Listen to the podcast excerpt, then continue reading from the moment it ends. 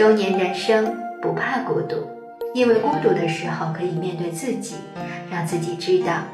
一个人身上真正值得炫耀的东西是善良与修养，是包容与理解，是沉稳冷静，不会悲天呛地，不会埋怨人生。人生就是一场修行，在利益面前学会自省，在修养中折射出人性的淡泊，在名利诱惑面前慎独以明志。人生就是一场孤独的行走，只要在人生旅途，就不怕舟车劳顿，不怕没有路可走，就没有到不了的远方。越是到了一定的年纪，越要学会谨言慎行，沉默寡言，你所说的每一句话都要有用。或许只有懂得了在安静与独处中沉淀自己，才会喜怒不形于色，大事淡然，有自己的底线。如《礼记·中庸》中说，是故君子戒慎乎其所不睹，恐惧乎其所不闻，莫见乎隐，莫显乎微，故君子慎其独也。无论现在还是未来，在安静中享受孤独，都是一种德行的修炼。无论有人无人，都能严格要求自己，达到做人表里如一。无需态度进步，你只需比昨天更好，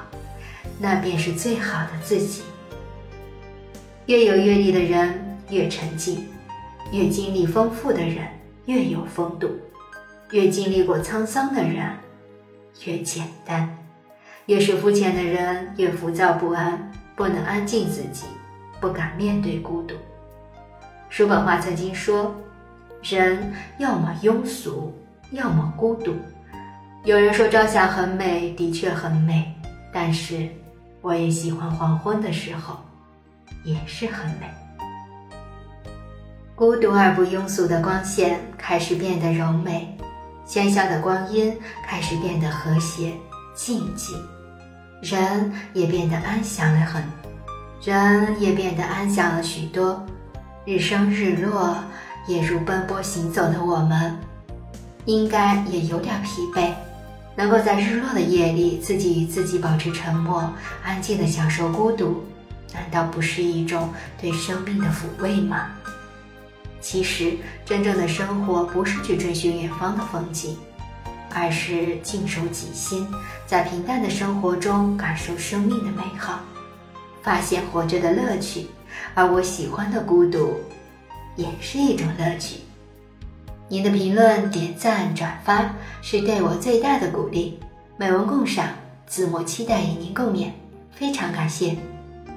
本文作者子墨文学，来源今日头条，主播小菊菊，关注我，爱你哦。